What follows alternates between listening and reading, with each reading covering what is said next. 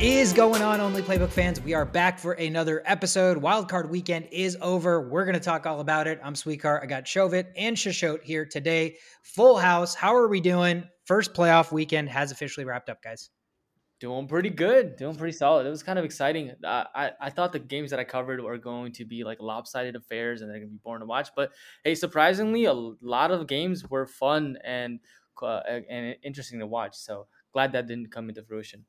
Yeah, I think they were all fun, right? There was no except for the Cowboys game. Everything else was pretty dead on, and the magic number was like 31. If you scored 31 points, you would likely win the game, unless we'll, we'll get there.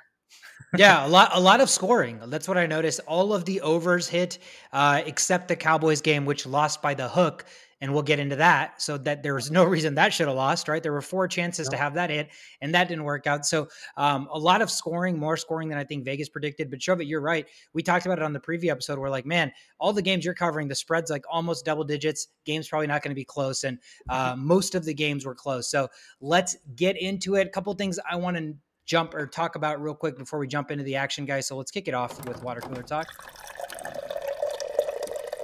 I guess the the cause and effect, the effect of what happened for the Chargers at, during their game, which we'll talk about. Shashot, you'll talk all about that game. But they did, in fact, fire their offensive coordinator, Joe Lombardi, spent two years with the team. Uh, you know, weird that you scored 30 points in a playoff game and you get fired.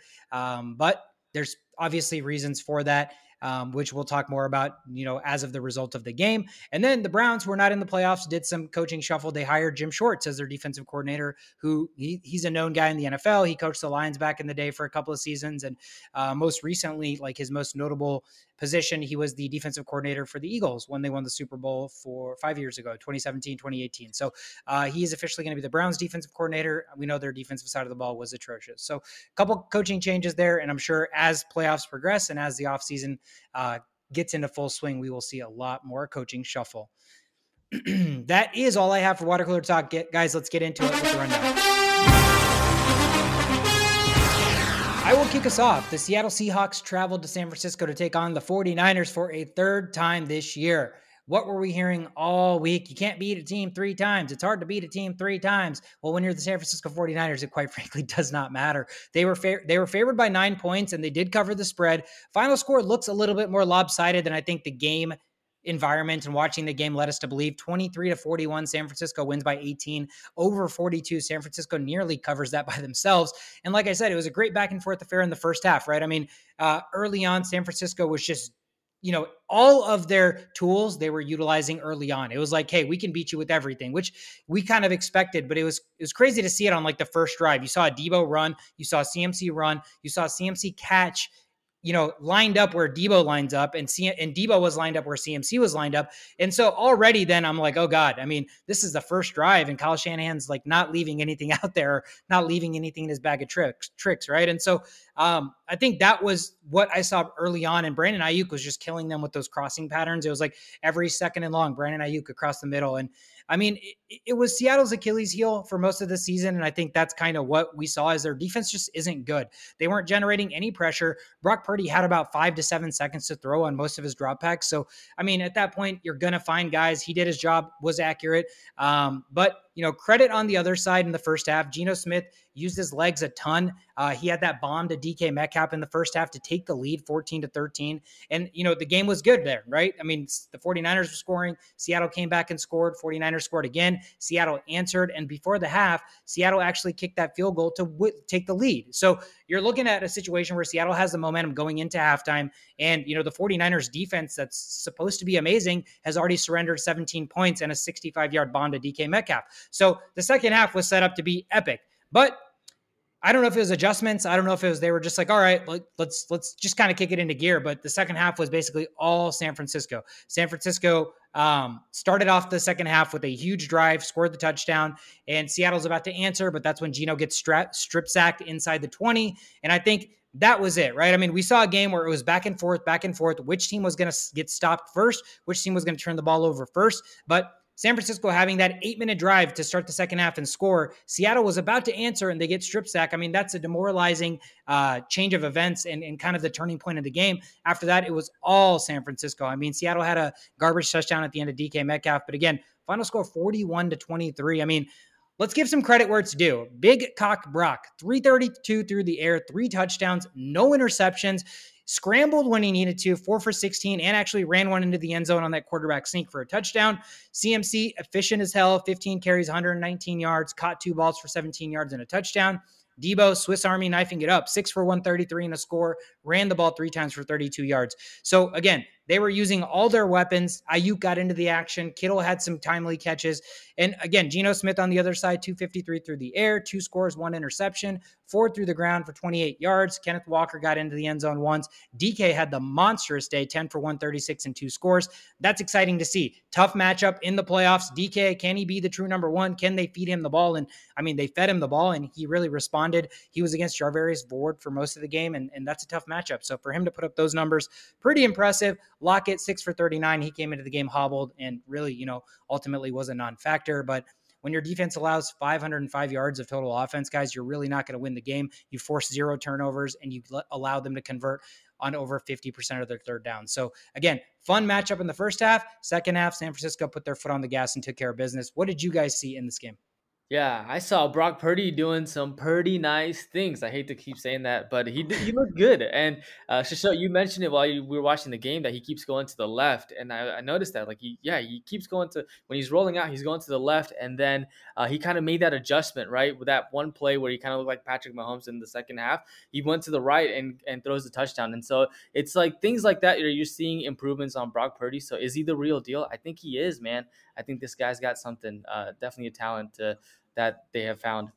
Yeah. Um, what's you know what's really crazy is you can put quarterbacks like Sam Darnold and you know some of these athletic guys that don't really we don't know them for the athleticism, and I think they could succeed in an offense like this. You know, it's I, I hate to just go all Purdy, uh, you know, just like all like Purdy's the man.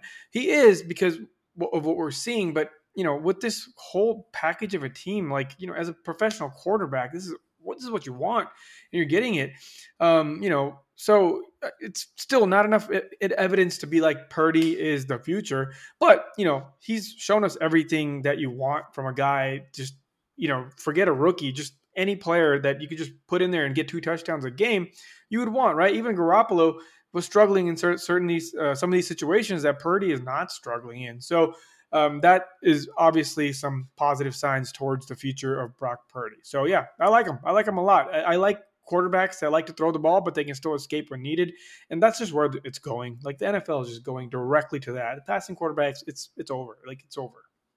Yeah, and he's the perfect example because he you're right, he is a pocket passer, but when he needed to, he was scrambling. That touchdown show that you mentioned, that was all because of him, right? He actually did. I, I rewatched the play like right before we recorded. He actually ran to the left and it was immediately take covered up. So then he scrambled to the right and then he sees CMC wide open for that touchdown, right? I mean, those are really, really little things where, you know, you scramble to the left and it's not there, you can go down, you can throw the football away. But for him to try to extend the drive, extend the play and come back to the right for a guy who's not really known for his speed, he he looks good. And and I think this is the this is the thing that is going to help him the most, right?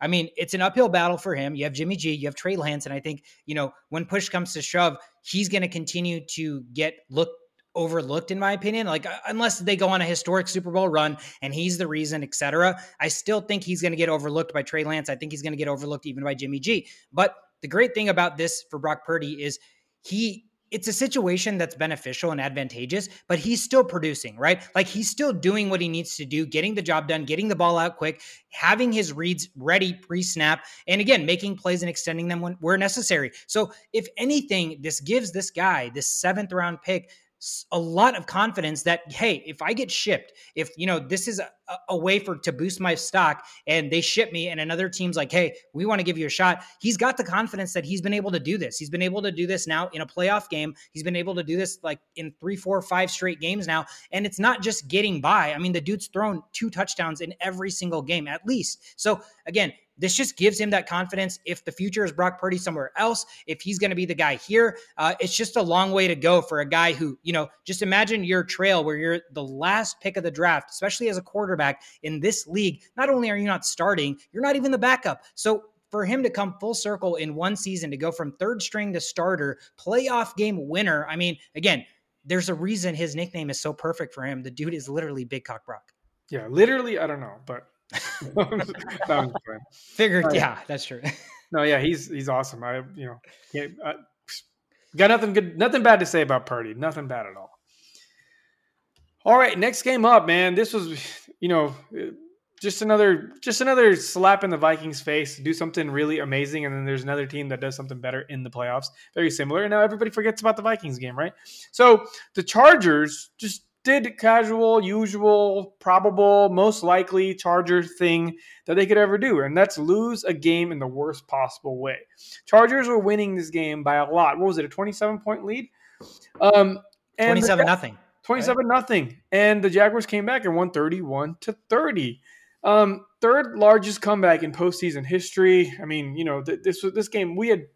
Sweetcar, remember when you were like 24 is when I where I draw the line, and after that it was larger than 24, and we were like, all right, no one's gonna say anything. It's gonna be a quiet chat for the rest of the day. Probably gonna go make some, you know, meals for tomorrow. Get ready, put it in the corners in case something happens, and just one thing after another Chargers just screwed up, man. Chargers just screwed up. They just messed up so bad. The usual plays that they run, they didn't run. They started running the ball more with um, Ekeler. I mean, like, it's just the things that you were doing that led you to victories, they just stopped doing all of them. They just stopped. And you can kind of see the momentum shift at that point, and you're like, wait a second. The Chargers are just doing everything that they normally don't do. And then the Jaguars are getting all their best players uh, involved, right? Who scored the four touchdowns for the Jaguars this game?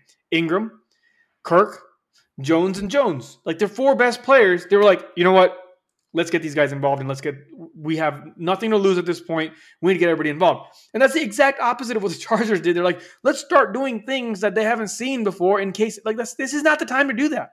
This is not the time to do that. And they started doing a lot of that stuff where they're trying new plays and new new just a lot of new things, and none of it worked out you know, first half, you know, they had us in the first half, right? Right? Um, uh, long hair, sunshine. You know, he played really bad 10 for 24, 77 yards, one touchdown, and four picks. Four picks. When was the last time you saw somebody throw four picks in the first quarter and then be praised at the end of the game? Very, very rarely. Like, that just doesn't happen. And in the second half, 18 for 23, barely any incompletions, 20, 211 yards, three touchdowns, and no picks, 144.5 passer rating. He just kind of turned it up. And that's kind of what we expected all season long, all season long from Lawrence. And we never really got that, you know, I am here and I am here to play. We saw like little hints of it here and there, but that second half was insane. Just made all the good, all the best decisions possible, didn't turn the ball over, and, you know, won the game. So there's two ways to look at this is he really the hero of this game? Like, is he? Because you can't put your team up, you know, down 27 points and expect this to happen every time. It won't happen every time. So it's technically still your fault that you couldn't score any points in the first half, given all this opportunity and Chargers run defense being so bad. Like they couldn't capitalize with play actions. A lot of negative things were said, and a lot of memes were already pre-made. And all of a sudden, the narrative changed in the second half. And so there's different ways to look at this. Like, are we still going to praise? And you know what? As as sad and Debbie Downer as this sounds, I'm looking at this from a negative perspective. I don't like that. Like, you're not setting your, up your team up for success when you're down 27 points. I don't care how well you come back. That is not a formula to win in the playoffs. You can't you can't let that happen. Just got really lucky in the sense that things all just played out, and there are four superstars. Well, five superstars. Well, three stars and two three superstars and two regular stars. How about we say that? And all of them showed up, and everything just worked out perfectly. Um, you know, Chargers just doing casual Chargers things, and they just got really lucky. So at the end of it all, what I really want to say is that Jaguars have a huge task ahead of us. I don't want to get too ahead in our uh, preview matchup or whatever, but man, they have the worst possible matchup in the NFL right now. And coming from this struggle bus of a game, I'm not sure I've seen enough to be like, oh, Jaguars are so good. They're going to get their ass kicked, even from what I've seen so far this postseason. So you know what, uh, uh, Cinderella stories always happen, and maybe this is one of them. But at the end of the day, they played some pretty bad teams to get here, and they still didn't have that good of a record to even make it to the playoffs. So nothing's really convincing yet, except for that second half. And the second half could have never happened if um, the first half wasn't so bad, right? So I'm not believing in the Jaguars right now. They're still in the lower half of the poverty franchise part of the NFL. Um, they're just lucky they got to play the most poverty franchise of all time in the Chargers. So, you know, not impressed. At the end of it all, I'm not impressed. Congratulations to Trevor Lawrence for showing some signs of what we wanted to see. So it's possible. And it came in the most biggest part of his life, biggest play, biggest half of his life. Um, it was nice to see that. But am I going to see more of that? I am more on the skeptical side. Yeah, I mean, this was this was a wild game. At some point, I was like, I, I can't watch this anymore. I this is it. You know, I, I called GG's and I was done with it. And and boy, boy, was I wrong. But you know, this this offense really needs to find a way to put up points, even when they're up twenty seven. Uh, you know, twenty seven to zero. And the fact that Joe Lombardi got the um, you know was fired, I think that it, someone had to take the blame, right? It's not going to be Justin Herbert. It could have been Brandon Staley, but I guess they're still kind of confident on that. But the offensive coordinator put up zero points in the second half. I mean, that's an easy, easy target. So it makes sense that he is now getting the boot. Yeah, and, and yeah, you're right. And, and that's what I was going to talk about is obviously, you know, the Chargers came back and won this football game. They started the game atrocious, but flip side of the coin, um, Chargers sounded or Jaguars. Did I say Chargers? Now yeah. I meant Jaguars. So the Chargers, flip side of the coin, the Chargers started this game as good as you possibly could, right? I mean, finally the Chargers are going to show up in the playoffs. Finally, the Chargers are going to get that playoff win, get some momentum for Justin Herbert, and have him get into the later stages of the playoffs and see what he can do. And then all of a sudden, their offense just disappears. Now, granted, there was a drive where they missed a field goal, so that's not entirely on like the offense. The kicker missed the, the field goal, so uh, you know, take with that what you will. But um, you know, to go three and out twice in four possessions in the second half, the Jaguars did a good job of sustaining drives, right? I mean, their first touchdown drive in the second half was 14 plays, 89 yards, and took over seven minutes off the clock. So uh, when you're getting the ball for that amount of time and utilizing all the clock and scoring, all of a sudden what that does is that shrinks the amount of possessions that both teams are going to get. So that means that the possessions you get need to matter. And again, as Vikings fans, Shisho, you and I fucking preach this as much as possible. Like when you're up, put your foot on the fucking gas, right? Like no NFL games are over. I think this year, this game, the Vikings game against the Colts, like how many more crazier comebacks? A 13 second comeback. Like how many crazier comebacks are we going to need to keep seeing in the NFL to be like, hey, I'm up 41 nothing at halftime. It does not fucking matter. I need to treat this game like it's zero zero. And why does it sound so easy to say? But for some reason, for the players on the field, it's absolutely impossible to actually like execute that. I don't know if like mentally or internally you're something some your mind just switches and you're like oh i can you know take this play off like or, or just not run as hard this time or i yeah. don't know like i'm up 41 nothing you know i don't have to go 110% here on this drive. But all of those little thoughts like if every player has that that's fucking 53 people on the team having the same thoughts and that's when comebacks happen. So like i'm again it's insane that they came back that's incredible but i also look at the team that was came back on, if that's the right lingo or language to use. Like, that's pathetic. How are you letting that happen? I just, it, it's like equally frustrating on both sides. Yeah. Uh, a couple of things. Um, Justin Herbert, right? Like, we love him for whatever reason. I don't, I honestly don't. After this game, I was like, why do I like this guy? Like, he's didn't throw 52 touchdowns in the regular season. He barely threw one or two a game, right? Granted, his receivers were missing, but um, it's we've had enough time throughout the season to adjust to that, and they didn't, right? So it's like there's a lot of that play calling issue. Maybe that's why the offensive coordinator was fired. But he's made it to the postseason twice, and he's gotten out in the first round both times. So is it the curse of the Chargers? Like we're not seeing what I want to see because like it's like it's like you're in a relationship and you want to take that next step, and you're just like there's something telling you to don't do it. That's what it feels like with Justin Herbert. That's this is this is the relationship with Justin Herbert. It's like but why would I why would I take the next step with you, Justin Herbert? You haven't really shown me what other quarterbacks around have. So um, there's just this weird feeling now. You know, if you would have won this game, somehow pulled this game off, that feeling would even dare exist in my mind. But now it's there, right? Because like we say, the the quarterback is going to take a lot of the blame, especially when you put no points up in the second quarter. And and they're entering like, and it, it's too soon for this. It's absolutely too soon for this. Justin Herbert's more talented than this comparison I'm about to utilize. But you know, the, the teams that enter this like a not a excuse me anomaly stratosphere, where where you're just perplexed at why like the execution or like why why it doesn't look as fluid and look as appealing as it should given who's there. And right now, that's kind of been Justin Herbert to me. And I just bring this back to like the whole Derek Carr and the Raiders for like the last 3-4 years and I'm like wh- why does it not look how it's supposed to? Like why why does it at times look exceptional, but then at times you're like god, like what the hell is this? And I can't, you know, and and I'm going to give Herbert a little bit more slack because they fired their offensive coordinator immediately. And they're like, okay, let's get somebody else in here because the last two seasons, Herbert's been under the same guy. And for a guy that's got an insanely accurate and insanely strong arm, like Herbert actually leads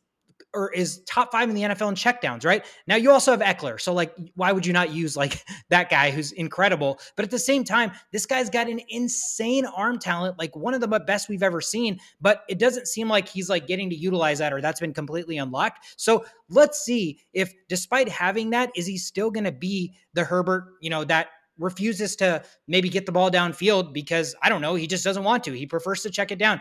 I can't pin that on him yet because he's not been in the league long enough and he's changing his offensive coordinator now while he's still young and still hasn't hit his prime. But that's been my kind of weirdness with him is yes, you have Ekeler. Yes, you know, they use a lot of plays to run screens and stuff for their tight end, etc. But you have a guy that's got an arm, uh, you know, on par with Josh Allen and on par with better, maybe even than like the Allens, the Mahomes. Like he's there. He's got a better arm than Joe Burrow. And yet he's not making enough deep passes. He's not getting the ball downfield enough. I just feel like that part of the game has not been unlocked, whether that's Staley, whether that's Lombardi, and now he's gone. That's kind of what I'm looking for for the Chargers. I know we'll talk more about the offseason and stuff, but for them heading into next year, man, like let this guy cook. This is like less Russ, let Russ cook, but let Herbert cook. Like if he really can't cook, let us be the deciding factor. Let us see that uh, with our own eyes on the field, in on the tape. But until then, that's kind of what I'm looking out for. Jaguars, like you said, showed. I mean, it's going to be an uphill battle for them. Great comeback, but I mean, you know, I think at this point, just even if they lose next week, this is already chalked up for the Jaguars as a successful season. So they, they're kind of playing with house money at this point. Yeah, I think, and one last point on the Chargers. I think you're absolutely right, but the fact that they lose Mike Williams and they're not able to utilize Joshua Palmer and those deep bombs, like if you if you look at Josh Allen's throws and see where he's connecting, right, he's throwing these deep bombs to, to Diggs, and all of Herbert's throws were like 10 to 20 yards. Like that's it. Like all the little dots that you see on there. So they're just not figuring out how to utilize the uh, weapons that they already have.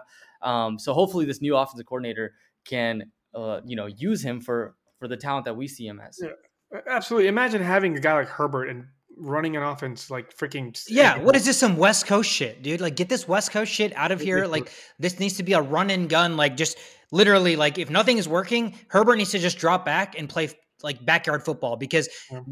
that uh if you guys remember the the game against the Raiders, right? To for whoever to make the playoffs last year, I think the Raiders ended up winning. Yeah. Like so many of those possessions down the stretch, I felt like it looked like they weren't even calling plays and they were just like Herbert drop back and find somebody and he was like he was so good fourth down you know like just stoic and as poised as can be. First down, fourth down and 13 with the game on the line, stoic as can be, poised, bomb, like dot. And so, like, that's what I want to see. Like, stop running this bullshit offense with the quarterback. Like, it's like we're sitting in positions where, you know, there's like 20 teams salivating at the opportunity to get a quarterback like this, but he's being used like a, you know, like a quarterback with no offense, Shovit, but like Kenny Pickett's arm strength. You know, like that that's what I'm seeing. And I'm just like, dude, like unleash him. Fair enough. I'll take it. All right. Next up, we have the Dolphins uh, traveling to Buffalo to face the Bills. The final score of this game was 31 to 34. Miami covered the spread of uh, of 13 and a half points. Uh, Buffalo was favored. Over was 43 and a half. Um, that hits with a total of 65 points. And uh, you know, I, I thought that this game, um, the Bills got away with one. The Bills definitely got away with one. Uh, Josh Allen had his share of quarterback issues. He went 23 of 39, 352 yards, three touchdowns, but a pair of interceptions and a pair of fumble. From all of those turnovers, 18 po- the the Miami Dolphins scored 18 points. Um, you know, and, and the Buffalo Bills they found ways to get into the end zone. However, you know, Dawson Knox gets that touchdown uh, for the fifth straight. You called game. it. You called it yeah. So Josh Allen had the uh, anytime touchdown, but there's some people out there that had him first touchdown scorer, and, and they banked and and made some money this week on, on that. James Cook got to get to rushing touchdown, put him up 14-0. Um, and uh, Cole uh, Cole Beasley also got into a touchdown to put him up uh, to give them uh, points whenever they were down as well. But I thought the uh, the Miami Dolphins defense played really well. Skylar Thompson didn't do so well. He had 18. He went 18 for 45, one touchdown, two interceptions. They definitely missed Tua out there. Um, but and Jeff Wilson also got a got a touchdown touchdown for the Dolphins. But in the end of the day, this game came down to a delay of game call with two minutes and 20 seconds remaining.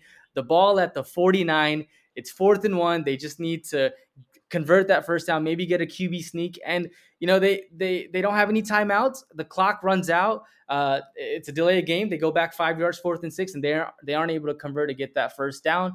So the Bills get the ball back and they you know convert a, a pair of first downs to a- end the game. So you know in, in a game where Skylar Thompson didn't play so well, the defense stepped up a little bit. They had a chance to at least get into a field goal range to be able to tie the game, tie the game 34-34. They're not able to do that. Bills just put up enough points, um, able to score with the weapons that that they have, uh, and end up winning this game 34 to 31. But like I said, Josh Allen, you know, he got away with one this game for sure. Yeah, that's not the first time you've heard Josh Allen getting away with one. He's getting away with a lot of things this year, and they're they're keeping games really close. I something's got to change. Something's got to change. But then you know what? What's the opposite of that is? Opposite of that is the Herbert checkdowns, right? So you you have the two spectrums. Like right. you have the talented quarterbacks. Do you want to just keep unleashing and get four turnovers and maybe lose the game, but win the game at the end, or do you want to just play safe, play safe, and not score any points in the second half at all? So you know what I mean? Like you gotta that that's where the balance is. You got to find the balance. Yeah, I, I I read on PFF that uh, Josh Allen had like seven or eight what they call big time throws this game, which is the most in any game this year, which surpasses his own record of like six in, wow. in the regular season. Wow. But he also led the game in turnover worthy plays, right? So, like you said, it's the feast or famine. Um, but y- you know, it's it's like a he reminds me of basically how this feast or famine nature was with Matthew Stafford. Obviously, to me, Josh Allen's way better and he does more. But it's it's like it's like the guy that has an insane arm that's like, you know what? I'm gonna let my arm, you know, either either win us the game or potentially lose us the game. This is like yeah, new age Brett Favre. It, it's, it's it's literally like Brett Favre. But again, you're you're seeing more interceptions than the rest of the league, but it's a different NFL. Like the team, the player that leads the league in interceptions is like 14 or 15. Like remember when that used to be like 30? Remember that used to consistently yeah. be in the 20s. Like it's just a different NFL nowadays. So I think when you're a player of her, Allen's caliber, like there is a downside to that, right? Like in a crucial situation, he could throw a costly interception, but he himself is so full of self confidence that he knows that if he gets the possession back, he just as quickly can throw a 75 yard touchdown pass to Stefon Diggs or Gabriel Davis, right? So I think he's making the decision. He's the quarterback. He decides whether he wants to throw that football or not. If he can make up for his mistakes by still winning football games with his arm, which again, he still threw for 353 and what, three scores. So, uh, you know, all, the two interceptions he threw, he made up for it by, you know, getting those touchdowns and, and creating plays with the big time plays and big time throws. But um, you're right. If you're playing against a team like you know Burrow or, or Mahomes, and and say those guys aren't making those mistakes, and you get into a shootout, all it takes is one mistake, and you're yeah. you know possibly two scores back. So uh, you know, again, he does have to be better. I think part part of that was kind of weird to me is he threw the ball 39 times but he only rushed four times and and I think a lot of what he can create with his arm is you know kind of a compliment to him utilizing his legs and making his legs just as scary enough but I didn't think he did that enough this game and on the other side I mean credit to the Dolphins for hanging in there, but a lot of how they scored was the, the, result of Josh Allen giving them a short field or a turnover giving them a short field because the Dolphins, the or the Bills defense did really well. I mean, they only held them to 231 yards of total offense, right? So their 31 points are a result of the turnovers that their own offense created. So 31 points given up by your defense looks bad, but they only allowed 231 yards of total offense. So this is kind of a you know, the epitome of like your offense cost your defense in this game. But, you know, they get lucky, like you said, they got away with one. Uh, you're not going to get away with any of these if you're playing the Bengals or the Chiefs. Ah, we're here, man. We're here. The dreaded matchup. The Minnesota Vikings were hosting the New York Giants this week. Vikings at home, favored by three. The New York Giants cover the spread, win the football game outright, 31 24 final, over 48 cashes. Um, uh, you know, I, uh, the way I can quickly sum up this game is I'm just not surprised by anything Nothing. at all transpired. Nothing. That's literally how we play. Everything that happened is exactly how it always happens. it's it's literally like the Minnesota Vikings script. You can, you know, yeah. if you if they, yeah. you know, opened up a fortune cookie this week for next week, it would look this exact same way. Basically, the Vikings have the football first. They have an awesome game plan. They script the shit out of their initial drive, and it's beautiful. Seven plus minutes, right? Ten plays, uh, touchdown pass to, or it was a touchdown pass to Justin Jefferson, but he got stopped at the inch yard line after review. Kirk sneaks it in. They go up 7 nothing. Holy shit, here we are, boys. We came to play in the playoffs. First drive, look unstoppable. Well, the Giants come out onto the field. They do the same thing, but they do it a little bit easier half the time. And, you know, a lot more gut players are open. You know, their quarterback's not getting destroyed after every throw. In fact, their quarterback doesn't have a defensive player within 15 yards of him every time he scrambles. So it's literally like, hey, I'm playing in a, you know, a practice uh, scrimmage where I'm wearing a red jersey where you can't hit me because that's how far our defense was from their receivers. That's how far our defense was from the quarterback. That's how far our defense was from everybody that was touching the football. They hand the ball off to Saquon. Our defense runs the other way. So it was just a matter of the situation where our defense we knew was atrocious. Our defense, we kept saying, bend, don't break, bend, don't break. Every once in a while, they'd get an advantageous turnover during the regular season and, you know, come back in the fourth quarter because of our offense and win this football game. But our defense just could not stop anything. I mean, Daniel Jones running in the first half was it was so automatic that it felt like I was playing Madden in 04 with Mike Vick, and it was just like drop back, run, drop back, run. If Daniel Jones wanted to, I'm confident that he could have dropped back and ran on a, over 75% of plays because there was just nobody there, and our defense refuses to get any pressure. So again, the game starts exactly how it does. Our offense does fantastic on the first drive, scripted play. They come back and score because our defense is ass. And then we have our stupid fucking play call, which he takes so much of the blame for this loss. Kevin O'Connell, first year head coach, 13 wins. You're a rookie. You're learning, blah, blah, blah, blah, blah. But in the playoffs, the fuck was that? What show when you were talking about how the Chargers were doing things that like they just didn't even do in the regular season and just pulled out of their ass? That was what this was. Why on third and one are you running an end around to Justin Jefferson and then throwing the football back to your slowest fuck quarterback for him to run and try to get one yard? I mean, like who in the hell designed yeah, a play that goes back to Kirk Cousins to have to run the football? It just makes absolutely no sense. You needed one yard. You moved the ball at will on that first drive.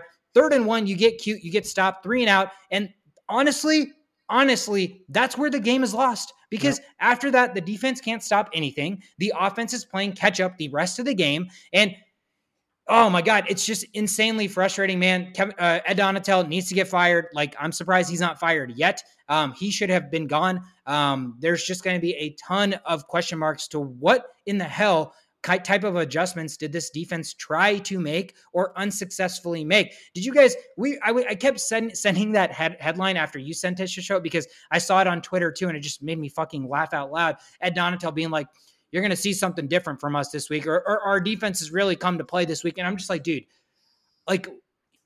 He, he he must suffer from dementia or like he's got some health issues because he did exactly what he did for 18 weeks and we, as realistic Vikings fans, expected the same result that you know we always expect, and that's exactly what happened. The Vikings defense could not stop anybody when push came to shove. They couldn't stop anybody, and the offense looked fantastic. Kirk Cousins, my God, one of the best games I've ever seen him play. The dude's just getting destroyed on every single throw, putting these throws on the money, and you know all of it to say that the final play of the football game, it's a fourth and eight. We it's a fourth and eight, game's on the line. It's basically the last possession where we're gonna have the football. And on fourth and eight, one, why is there a play call where there's a design where one guy's even not past the line, like past the first down? That doesn't make sense to me at all.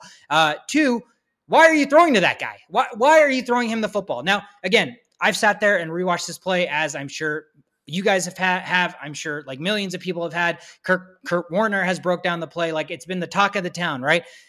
And it doesn't even matter who's back there. I, I like when the game is on the line, when it's fourth down, like when you have nothing to lose, it's literally your season. Like you just got to throw the ball past the first down. Like there's just no ifs, ands, or buts to it. If the guy's wide open and you're dunk, you know, dumping it off to him, and there's nobody within ten yards, and you see that, that's totally fine. But you just have to throw it further than that. But I'm not gonna blame Kirk. He had a, he probably had the best game of anybody on our entire team, basically. And again, KOC, man, you scripted drive. Four times they threw the ball to Justin Jefferson. I'm like, holy shit, he's going to have like 20 catches this game. He had nine targets the total game. So for four catches on the first drive, the dude ends up with what, seven catches? So three catches for the rest of the 55 minutes. So I don't know what the hell that's about. Again, a lot of question marks. Offseason is going to be insane. This team is going to flip upside down credit to the Giants. Again, th- they exploited our weaknesses. We couldn't stop anybody, and the Giants did just enough. Daniel Jones ran the football at will. He earned himself a contract, in my opinion. So, um, you know, best of luck to them. But the Vikings are gonna be I'm the not, same old Vikings. I'm not giving any credit to the Giants. I'm not gonna. I'm not gonna. There's no credit to the Giants. They're just the Giants. They're gonna get killed by whoever plays them next. And it's all there's no credit to the Giants. This is just pure blame on the Vikings. Where you like we're literally on this podcast for 18 weeks telling you exactly what's going to happen every single week, and that's exactly what happened again. There's nothing that changes on this defense, and it's really not setting up this offense for any form of success. You're having to come from behind every fucking game, where you break the record for most come from behind. Does that not change? Does that not put a spark in your brain? Like maybe we shouldn't come from behind every game. Maybe we should change the defense. Look at the Ravens. Okay, look at the Ravens. I talked so much shit about the Ravens for the first month of this season because their defense was so bad. Look at last game. Look at that playoff game that I'm going to talk to you about next. Played so well out of nowhere, changed everything. Literally changed everything. Like and we refuse to do that after seeing headlines. Oh, I'm going to do something I've never done before. Like, who do you think you are? And you know what? I don't even blame Ed Donatell. I really don't because I blame KOC. I blame KOC for a lot of this shit. Like, you know, I thought maybe this nice guy approach was the was the move. Look at all these nice guys right now, okay? Look at all these nice guys right now. They're all struggling. They're all getting fingers pointed at them. Who's standing strong? Fucking the the patriarchy-ish coaches that nobody's gonna talk shit to Bill Belichick no matter how much he loses because there's respect there, right? You can't just. That's another thing. Like I don't want a friend coach. I'm tired of it. Like I, I like it from a perspective like, oh my god, yeah, it's progressive. No, this is football. People hit people. No one's over there like shaking hands. Like, give me a fear factor that you can also trust, like a father figure. I don't need a friend as my coach. I need a father as my coach. And he's not blatantly, he's not doing that, right? If you're this guy, if you're our head coach, you're going to go to the defensive coordinator and be like, hey, change it all up. You know what he says after every loss? He's like, yeah, he comes up to me and he says that there's some changes going to be made, and I have seen those changes. What changes? What changes? I can show you 30 plays every game where it looks exactly the same. Like, my new changes aren't cutting it, so maybe you should just dump the whole defense. And like, that's a shit. It's like we are aware of it. We have this high powered offense where you know, Justin Jefferson can't be stopped. Dalvin Cook, one play break. Maybe you should emphasize that a little bit more. Maybe Hockenson should be emphasized a little bit more. Hockenson played lights out because he had to, right? There was nowhere else to go. It was, but that, that's not like it's just like we're not doing what we're supposed to do. We're just doing what we've been doing that have given us losses. Like, do the things that you've been doing when you're winning the games. Stop doing the things you're doing when you're losing the games. And like, it makes no sense. And you know, like that last play, I don't even know what to say. Like, I don't even, I really don't. Like, if it was me, I would have thrown it past the line of scrimmage. But I also know my quarterback, and it's like he's like a he's a he. You know what, what's that called? I always call Tom Brady a um, system quarterback, right? Maybe Kirk Cousins is the best system quarterback of all time because that guy will never stand up to his coach and he'll never be like, "No, coach, I don't want to do that. Like, I'll just do whatever you tell me to do because that's how it's done." And what did he do? Red left, red middle, red right, and then found the open guy, threw it to him. Like there wasn't really a thought process about let me just get it past the line of scrimmage and heave it up and see what happens. But you know that's it works all game, so it's really hard to pinpoint that one play for the loss because he's like there's a big ass defensive lineman who, by the way, had the best defensive uh, game of his career, just going through our offensive line. So there's a lot of things in play here. It's hard to point fingers at the this and that, but where I can openly openly point fingers is the coaching staff. Like you had one job, and that's to change the freaking thing that has been the root of all causes of the losses, and you didn't do it. Right? If you didn't do it, so how are you gonna like? What did you think was gonna happen? I don't know. Yeah, I mean, all I have to say, uh, you guys are, you know, disappointed in the Vikings, but you kind of saw this coming. I, I still think that this is a win for the Vikings season. Like, you know, you took the personnel that you had. The coaches, Qu- Kwesi comes in, and you get Kevin O'Connell, and he's like, okay, this is what we're working with this is what we're going to produce. And to get the record that you have and to do that, I see it as a win. Now you go to off season and hopefully they make those changes. Hopefully like, you change. Why didn't we hopefully change those things earlier? Why oh, why is this a win? You had all the opportunity to change those things. It's not like a player got hurt. It's not like Kirk Cousins was throwing five interceptions a game. It's not like Justin Jefferson was dropping passes that, like when it counted. None of that happened. It was moves that weren't made. So how can I expect those moves to be made next year? Why didn't those moves get made this year, right? So it's like hard to call it a win of a season when everything was set out, everything's perfect, but yeah. it's the decision making that was terrible. So how am I supposed to expect the decision making that you could have done right now to be done next year? That's the worst part. Is like we can't change the team really. We have to change the way we scheme these situations. And is it going to happen? Who knows? Yeah, uh, for for me, it's like the whole Hockenson deal, right? The fact that Kwesi was able to make that deal to make get Hockenson come in, that's a good sign. Like next this off season has got to be a big season, big off season for you guys to like target those defensive players, make those defensive, uh, you know, draft picks that would allow you guys to be in that, uh, you know, conversation of a, a good defensive team that you're not seeing right now. So for me, the off because the offense was good enough and the defense needs to be better, it's still, you know, there's that silver lining there. Yeah, I mean, there's a micro and a macro way to look at this, obviously, right? I mean, let, let let's let's kind of focus on the big picture. You had a first year head coach who'd never been a head coach in the NFL, and his team won 13 games. Like, take out all of the nuances, and that's pretty fucking successful, right? Everybody who's not a Vikings fan would probably be like, damn, that's a great first year for that rookie head coach. 13 wins, and you made it to the playoffs as a three seed. You won the division after, you know, not winning it for five years, etc. But if we if we break it down into why we lost and the ultimate result and outcome of this, right? We had the opportunity to go into a complete rebuild this year. We chose not to. We wanted to com- competitively rebuild is what they said competitively rebuild and we did that we com- we competed we had some great highs we beat buffalo we had some great lows we got destroyed by the cowboys and we still made the playoffs as a 3 seed but and we we traded for Hockenson, but we lost capital there. So here's where it gets interesting. Where do you really consider this season a win? Where uh, you know, the end result is one and done in the playoffs. You lost to a team you should have won. You hosted a home playoff game, which is all you could ask for, and you lost. You lost in your home building, right? That's a loss. That's an L. Your defensive coordinator is going to have to go. But with him, you have like almost seven to eight players that started for your defense that are like 35 years old or older and on an expiring contract. So all of that's going to go, which means you are going to have to rebuild the defense from scratch.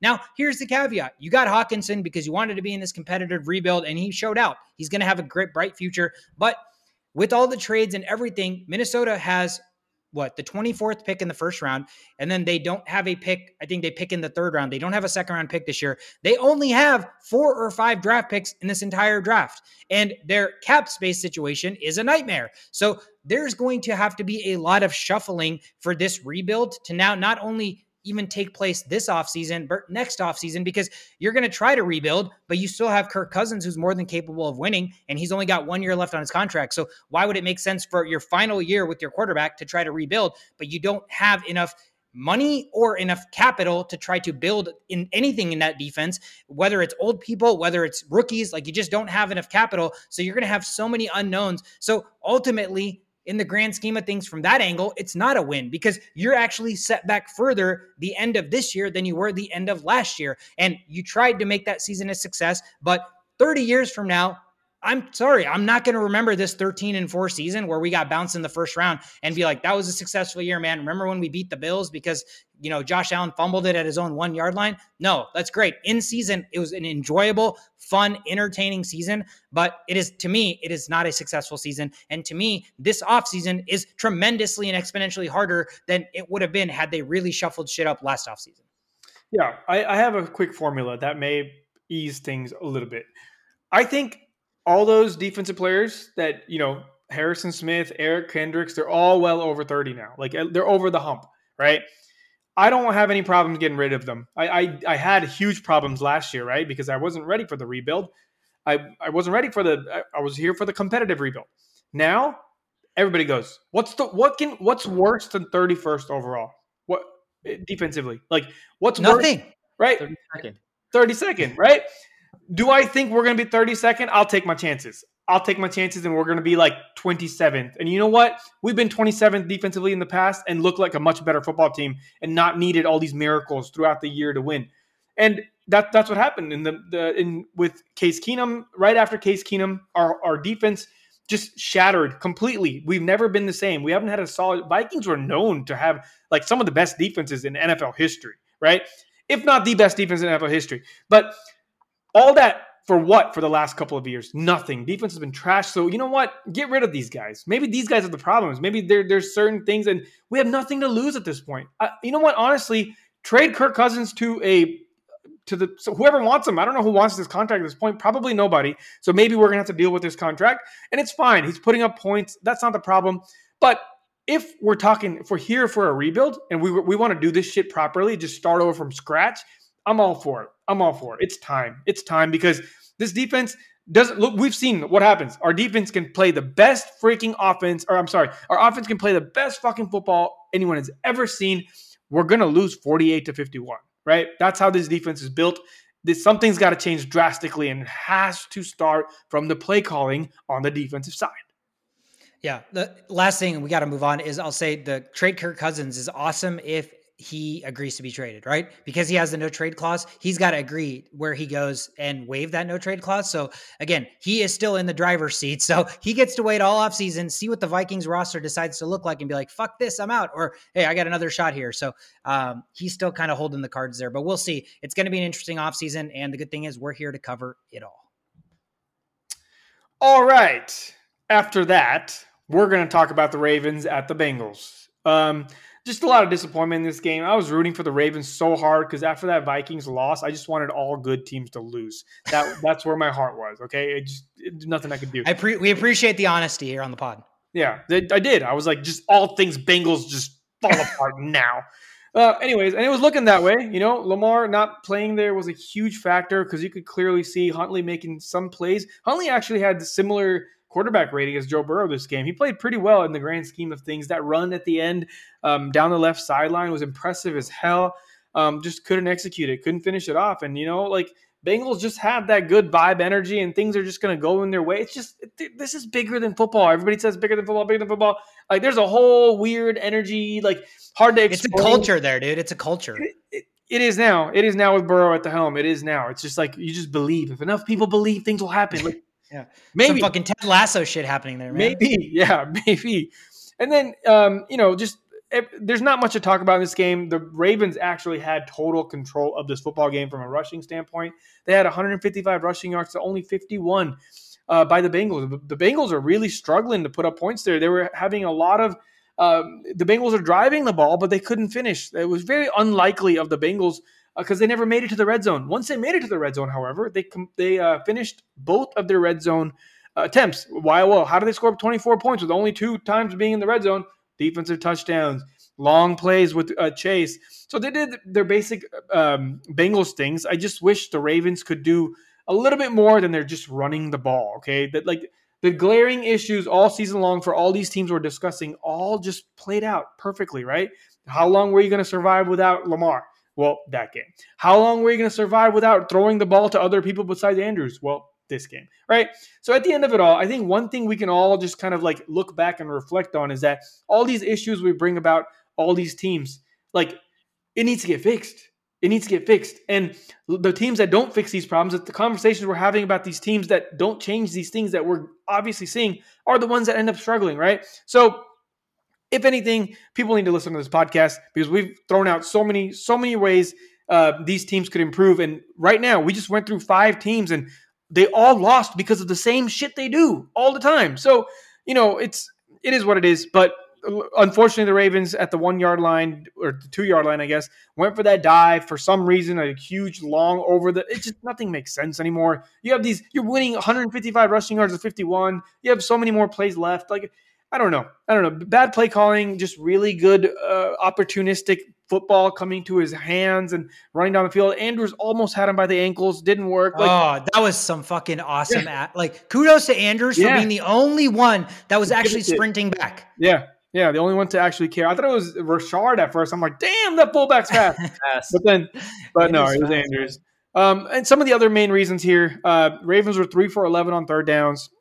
Bengals best team in the football in this in the football league um, on third downs continue to be over fifty percent, seven for thirteen. Um, you know, it all at the end of the day, it all came down to that sneak. If that sneak wasn't there, like Dobbins said after the game, you know, if that sneak wasn't there, they chose to do something else, it would have been a whole different ball game. And I, I fully, fully believe that it changed the momentum. Uh, everything just tipped over. Even the hail mary, they had a chance. The ball went to his hands, right? Like it tipped into his hands. And when things aren't meant for you, things aren't meant for you. Dropped it. Burrow goes home with another dub. You saw how shocked he was when the play was over, right? Um, just utter relief. You know, like a lot of these quarterbacks that think they won this game, you don't really see a sense of relief. You just see like a yes, fuck yeah. You saw this huge sense of relief, and you're like, damn, almost had you there, Burrow. Almost had you. So yeah. yeah, I mean, you said it. They they they were outplayed. I mean, they were outgained on total yards. They were outgained on the passing side, triple the rushing for the Ravens compared to the Bengals. Uh, they had the Bengals had more penalties than the Ravens. The Ravens ended up having that costly turnover, which was the two turnovers to one. But they also had four trips to the red zone and they only converted once, where the Bengals were only two for two. So, like, if you look at the numbers, the Ravens were the better team. They played the better football game, uh, you know, kind of outside the tackles or outside the hashes. But, you know, in the intricacies and like the kind of the finite times uh, the Bengals executed where they needed to. And yeah, like you said, the reason Burrow's so relieved is he was not the reason they won this football game. Uh, in spite of his subpar play, they came away victorious. So uh, he does you know, he needs to kudos the rest of his team because they carried him on this one. Yeah, and uh, you know Dobbins is pretty upset. He thinks that he probably should have ran in that last play instead of you know the sneak there. And if Lamar was there, they would have probably one. But you know, I was kind of thinking about this, and and at, at this point, man, like Lamar probably just wants way too much. And if you're the Ravens, you probably you don't want to pay that guy for a Michael Vick on your team that could get injured again. Like, well, how many championships, how many Super Bowl did Michael Vick win? Right? Yeah, he had all these stats. He can run the ball, but his he's not as accurate as like a Patrick Mahomes or even a Josh Allen. Can you really pay that guy this much? And uh, Lamar's making his business decision, and so are the the Ravens. So it's it's just a terrible thing to see. But yeah, um, if he didn't get hurt though, if he didn't get hurt, I don't think we'd be having this conversation. I think Lamar would keep doing Lamar things and you know, we would see things happen out there. Um, but the fact that he got hurt changed everything because he was banking on himself, and now sometimes it doesn't play out like this. You know, right? Not not everybody can have a contract year like Aaron Judge in baseball, right? Right, right. Mm. Yeah. All right. Last game on board. We've got the Buccaneers traveling to, oh, sorry, the Cowboys traveling to Tampa Bay to face the Buccaneers. And man, I was so annoyed after every freaking Cowboys touchdown, but because because it's uh, country music that played. I mean, you know, country music is great, but it's just a, not, not my cup of tea. Uh, and and the Cowboys country music after every touchdown. After every single Cowboys touchdown, it was playing. They were playing country music on the TV. Yeah, like for the commercial break, like after the extra. Yeah. Uh, I wouldn't know if I watched this game, but I was in depresso land. I just, I didn't even want to be on this podcast today, but I was like, I got to do my due diligence. Talk about. I was sad, man. That was a fucking terrifying, terrifying yeah. moment. But anyways, well, well, glad glad you're here though. But yeah, man, you you, you didn't miss out. You missed out on. Um, you didn't miss out much. You just you know just Cowboys doing Cowboys things as far as you know scoring touchdowns. They had five total touchdowns all Dak Prescott, uh, all results of Dak Prescott, he had four touchdowns, passing the ball, one touchdown, running the ball on like fourth and three, which was a, a rollout, which I thought they were going to call that on third down, um, but they decided to go for it on fourth down. Get, get the touchdown by rolling out with Dak. Uh, Dalton Schultz, man, he said, Hockenson, hold my beer, and had seven catches for 97, 95 yards, two touchdowns, uh, which was pretty impressive. Dalton Schultz in the last like three games, last couple of games in the in um, the playoffs and the end of uh, fantasy playoffs has been really well. CeeDee Lamb quietly gets one touchdown. Michael T- uh, Michael Gallup got a little toe tapping touchdown after stepping out of bounds, which is impressive. Pollard complemented that with 15 carries, 77 yards, and then um, Zeke had 13 carries and just wasn't as good as Pollard was. Pollard, uh, it, it, was it was surprising to me when they were telling when they were raving like talking really well about Pollard, which I hadn't heard in like daytime television or like you know the announcers ever talking about Pollard being really good. We know that, but that was the first time for me um, just hearing that out. But um, you know, it's funny because all the way I think see this is I see all of the Cowboys player on all pro mode, and then Brett Maher on all Madden mode, and like the wind is like super, it's super windy, and he just can't get his controllers right because he missed four extra points. Man, the guy was psyched. Like he just he, he couldn't get in his head. Finally gets one extra point at the with the last touchdown. Close? With the extra points close. Yeah, some of them. Yeah. Uh, yeah. First couple, he kind of he kind of pushed right, and then there was one that I thought went in because it was like right on top of the upright, but I guess they called it a miss, and then yeah, yeah, and then one of them was just like a spiral, like it, it didn't even look like a, uh, a that that one you could tell he was in his head. Yeah, that was bad.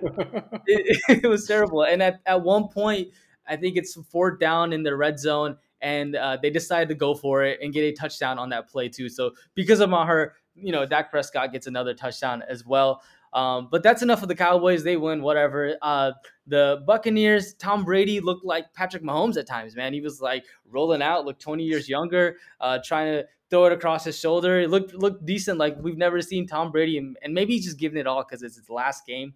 But it didn't help because that same drive he looked like Patrick Mahomes. He also threw an interception. Um, he was 35 for 66, 351 yards, two touchdowns, and one interception. Just no answer, no no way to compete against the Cowboys. Their defense played really well as well, and and the way I was thinking about Tom Brady is like it's kind of like watching like Vinny Testaverde in his like final years of the, the the season. Like, why is this guy still in the league? Like at this point, like who wants Tom Brady? Like I don't want Tom Brady. Nobody probably wants Tom Brady. It's time for him to retire. He's done great. He was the goat, but I think you got to go now, Tom Brady. Uh, yeah, Cow- Cowboys end up winning this game. I don't think I said uh, the final score here, the final score for this game was 31 to 14. Dallas covers the two and a half spread, and the under hits, uh, which was at 45 and a half. Yeah, I, I, don't. I hate talking about the Cowboys and giving them their due, but man, they balled out. They came to play. Their defense was flying. Dak Prescott probably played the best game of his career. Um, I, I can't think of a time that Dak had a better performance. Uh, running the ball, passing the ball, uh, spreading the ball around. Again, Schultz, CeeDee, Gallup, all finding the end zone. T.Y. Hilton caught a ball. Uh, Noah Noah Brown caught, caught a couple passes. So uh, he did a really good job of spreading the ball, getting everybody involved, using play action really well. Um, and yeah, I mean, Pollard just looked so much more explosive than Zeke. Every Zeke run looked like it was dead the minute he handed it off. And every Pollard run looked similar, except because of Pollard's extra juice, he actually made something out of it. So mm-hmm. uh, credit to Tony Pollard. He's probably going to get paid this offseason, but uh, dude, I mean, you know, I got I just got to give the credit where it's due. The Cowboys offense just absolutely balled out. And, you know, their defense really didn't have to play all that well just because Uh, much like all the other teams that lost in the playoffs, the Bucs looked the same as they've looked all year, especially right. on the offensive side. Like it, it took, it's been 19 weeks, and Tom Brady and Mike Evans' chemistry is just not there. Like I just, again, I'm so dumbfounded as to what happened. How did he have that anomaly 207 yard touchdown in the fantasy championships for all the freaking idiots that started him, and then you know in the playoffs when it actually matters, again he's back to you know dudding it around. So. I don't know, man. Godwin, you could tell he was playing hurt. Every every ball he caught and he got tackled like he was grimacing, but the dude played his ass off as he has all season. I think what did he have? 10 catches for 85 yards. So again, just classic um, Godwin stuff. Julio even caught that nice touchdown. And you know, there was a time where Julio looked like the best receiver on the field, and I'm like, for the for the Bucs, and I was like, that's when you know it's kind of a problem when like 38 year old Julio Jones looks like the best player and looks like the only receiver that actually wants to try to win this game. So it was a shitty, shitty outing or performance or showing for the Buccaneers, and Dak just played the game of his life. That is it for the rundown, guys. Let's end the episode with giving out our awards and doing some brownie points. I'll kick things off. My award is my D is on the table. Big cock it, No, it's an obvious one, but no, that it is not him. My D is on the table. Defense? The 49ers? No, my D is on the table. You guys just get your mind out of the gutter. It's my Dak is on the table because Dak Prescott gets this award. Again, I didn't want to speak too much about it till we got here, but this was to me a game that I've watched of Dak's, the best game I've ever seen him play. Like he was doing everything. All of his throws were on the money. I think what was most impressive for me is he was getting enough time to throw, so it allowed him to really, really uses eyes to move the defenders. Like that touchdown pass to Schultz, phenomenal. He like took two steps to the left, used his eyes to move the safety that way, and then found that seam to Schultz. Um, and again, scrambling, using his legs on that bootleg. Uh, amazing bootleg. He, he faked me out. He sold me out. I, I didn't even know that he kept the football. So again, he really made a statement after, you know, what the end of the season having copious amounts of interceptions and playing some really, really bad football. Uh, really kind of put his dick on the table there in this playoff performance, and he gets my my D's on the table award. All right. Dak Prescott getting some love from Sweetcard, not something you see every day. So no, what world are we in? Put that in, people. Um, all right, my award is "You Are Human Trash" award. Ed Donatello. Yes, it's gotta be. It's gotta be. Yes, continue. oh, that's awesome. All right, uh, is that it? Yeah, that's it. Yeah, we, we spent so much time trashing that fuck. But get out of here. oh man. Um, right next to Matt Canada. All right. Yeah. Um, my award's name is uh, Shady's back. Tell a friend. Slim, yeah. Eminem, Slim, Slim Shady, um, Eminem. Is it Dalvin Cook's brother? It's not. That's a good one, but it's not. Um, I'll tell you who it is. It is Deebo Samuel. Uh, he is back. You know, he's uh, he had his slew of injuries and his numbers weren't so good. Uh, only 20 yards in the uh, Cardinals game, 43 yards in the Buccaneers game. But this game, six receptions, 133 yards. Uh, he had a long 74 yard touchdown and also uh, 32 yards um, rushing the ball in this game. So Deebo Samuel, he's back. Uh, just in time for the 49ers to continue doing 49ers thing. Complement that with CMC, complement that with Elijah Mitchell, uh, Brandon Aiyuk, who also played really well. This is a scary team, and and he's back. Hey, Shisho, guess what? Deebo's back. There, I told a friend. Are you happy? nice. My brownie points go to Danny Dimes, Daniel Jones, Daniel Jones.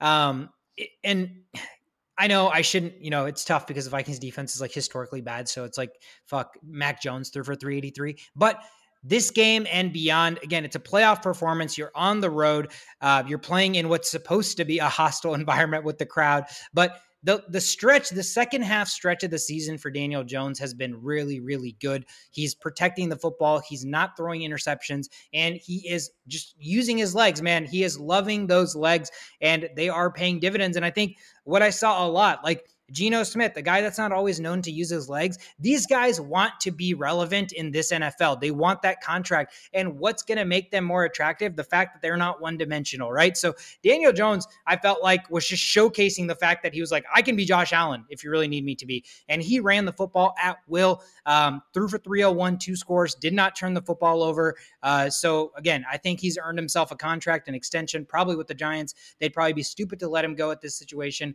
Uh, so he gets my brownie point points for the week. Fantastic playoff performance. Nice. Well deserved. Well, you know what? My brownie points is clearly going to uh, big um, Brock Purdy. Um, 18 for 30, um, 332 with two tutties. All of that rhymed. Um, but he didn't throw any picks. You know, this is a, this is a rookie we're talking about. Okay, this is a rookie that nobody even looked at and they were hyping up the rookie before him on the team. And now he's in the playoffs and this guy has shown nothing that he's you know unprepared. He has shown nothing that he's you know freaking out. There's been minimal turnovers. He's not messing up play calling. Like there's no delay of game here. Even rolling out he doesn't look confused. He's throwing the ball away immediately or he's trying to like do a spin move that actually works.